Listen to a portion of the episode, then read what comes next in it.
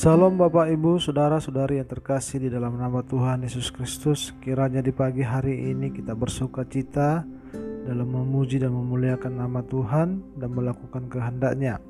Pada hari ini kita akan merenungkan dari kitab Keluaran 36. Sebelum kita merenungkan kebenaran firman Tuhan, mari kita berdoa. Bapa yang baik, kami sangat bersyukur atas kasih-Mu, atas perbuatan dalam kehidupan kami, di mana Tuhan masih memberikan kesempatan demi kesempatan dalam kehidupan kami untuk merenungkan kebenaran firman-Mu, dan kiranya Tuhan, kebenaran firman Tuhan yang kami renungkan, kami lakukan ya Tuhan, dan kami akan bertumbuh di dalam Tuhan, dan kami akan terus memberikan yang terbaik bagi Tuhan. Kiranya Engkau Tuhan memberkati hati dan pikiran kami, sehingga kami mengerti apa yang Tuhan mau dalam kehidupan kami melalui kebenaran firman-Mu. Hanya di dalam nama Tuhan Yesus Kristus kami berdoa, haleluya, amin. Mari kita baca kebenaran firman Tuhan dari Keluaran pasal 36 ayat 1 dan seterusnya. Demikianlah harus bekerja Bezalel dan Aholiab dan setiap orang yang ahli yang telah dikarunia Tuhan keahlian dan pengertian, sehingga ia tahu melakukan segala macam pekerjaan untuk mendirikan tempat kudus tepat menurut yang diperintahkan Tuhan. Lalu Musa memanggil Bezalel dan Aholiab dan setiap orang yang ahli yang dalam hatinya telah ditanam Tuhan keahlian, setiap orang yang tergerak hatinya untuk datang melakukan pekerjaan itu. Mereka menerima daripada Musa seluruh persembahan khusus yang telah dibawa oleh orang Israel untuk melaksanakan pekerjaan mendirikan tempat kudus. Tetapi orang Israel itu masih terus membawa pemberian sukarela kepada Musa tiap-tiap pagi. Dan segala orang ahli yang melakukan seluruh pekerjaan untuk tempat kudus itu datanglah masing-masing dari pekerjaan yang dilakukannya dan berkata kepada Musa, rakyat membawa lebih banyak dari yang diperlukan untuk mengerjakan pekerjaan yang diperintahkan Tuhan untuk dilakukan. Lalu Musa memerintahkan supaya dimaklumkan di mana-mana di perkemahan itu. Demikian, tidak usah lagi ada orang laki-laki atau perempuan yang membuat sesuatu menjadi persembahan khusus bagi tempat kudus. Demikianlah rakyat itu dicegah membawa persembahan lagi, sebab bahan yang diperlukan mereka telah cukup untuk melakukan segala pekerjaan itu, bahkan berlebih. Membuat kemah suci. Lalu semua ahli di antara tukang-tukang itu membuat kemah suci dari 10 tenda dari lanan halus yang dipintal benangnya, dan dari kain ungu tua, kain ungu muda, dan kain kermiji dengan ada kerupnya buatan ahli tenun dibuat orang semuanya itu, dan seterusnya. Bapak Ibu, kita lihat di sini berbicara tentang mendirikan kemah suci. Sebelum mendirikan kemah suci, rakyat dihimbau untuk ikut berpartisipasi untuk memberi apa yang mereka miliki untuk keperluan kemah suci. Pada akhirnya mereka sangat antusias memberi dan dicegah membawa persembahan karena sudah mencukupi untuk mendirikan kemah suci. Hati yang seperti ini yang kita cari Bapak Ibu Saudara-saudari, memberi tanpa perhitungan untuk pekerjaan Tuhan.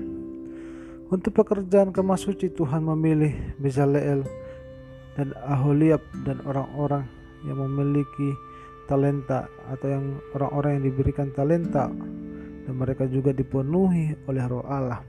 Mereka bekerja tanpa menunda-nunda dan mereka dilengkapi oleh Roh Allah. Artinya Tuhan memberi talenta kepada mereka dan talenta tersebut mereka pakai sesuai dengan fungsinya. Tidak menyembunyikan talenta tersebut, karena mereka dipanggil untuk membangun kemah suci, dan mereka juga harus rela memberi diri secara cuma-cuma untuk melakukan pekerjaan Tuhan. Begitu juga halnya kita sebagai pelayan Tuhan atau jemaat Tuhan.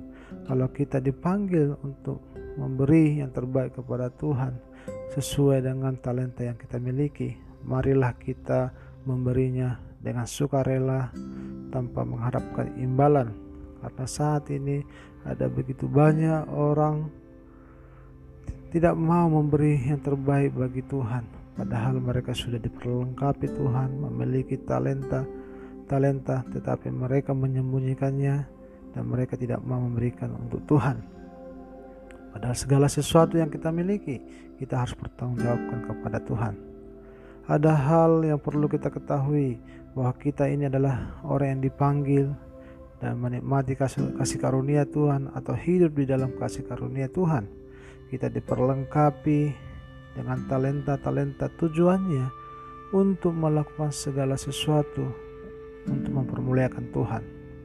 Artinya bahwa kita harus melayani Tuhan dengan tulus, karena itulah respon sebagai orang-orang percaya, orang-orang yang diberkati, orang-orang yang hidup dalam kasih karunia Tuhan. Mari kita kembali ke teks di mana orang Israel terus membawa pemberian sukarela tiap-tiap pagi. Artinya kita juga sebagai orang percaya harus membawa pemberian rohani kepada Tuhan, yaitu persembahan rohani berupa doa dan pujian serta hati yang hancur diserahkan semuanya kepada Tuhan. Apakah kita setiap pagi memberikan pemberian rohani kepada Tuhan? Apakah kita masih ada berdoa, memberikan puji-pujian, merenungkan kebenaran firman Tuhan?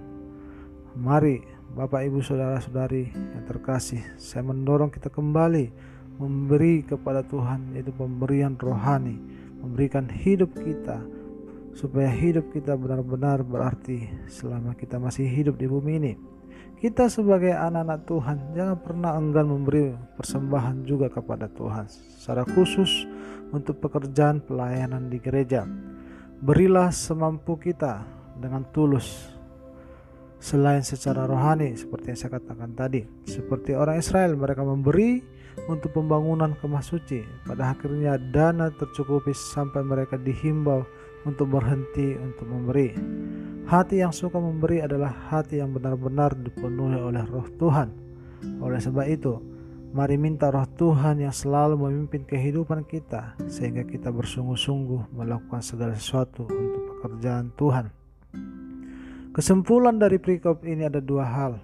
Yang pertama, pekerja kemah suci mengerjakannya dengan sungguh-sungguh tanpa menunda-nunda, dan mereka juga jujur terhadap Musa bahwa bahan-bahan sudah cukup supaya orang Israel berhenti membawa pemberian. Mereka tidak mencari keuntungan, alias mereka adalah pekerja yang jujur.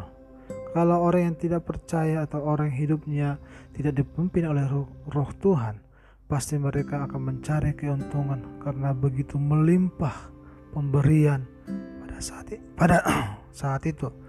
Mari Bapak Ibu, kita selalu jujur di hadapan Tuhan, mengerjakan sungguh-sungguh apa yang Tuhan percayakan dalam kehidupan kita, sehingga kita akan terus dipimpin oleh roh Tuhan. Yang kedua, orang Israel sangat murah hati dalam memberi untuk pekerjaan Tuhan sampai mereka dilarang. Ini sesuatu kejadian yang jarang ditemukan dalam hal memberi. Tetapi intinya, kita harus bermurah hati untuk memberi dalam pekerjaan Tuhan. Semakin kita bermurah hati memberi sesuai dengan kemampuan kita untuk pekerjaan Tuhan, kehidupan kita akan semakin diberkati oleh Tuhan.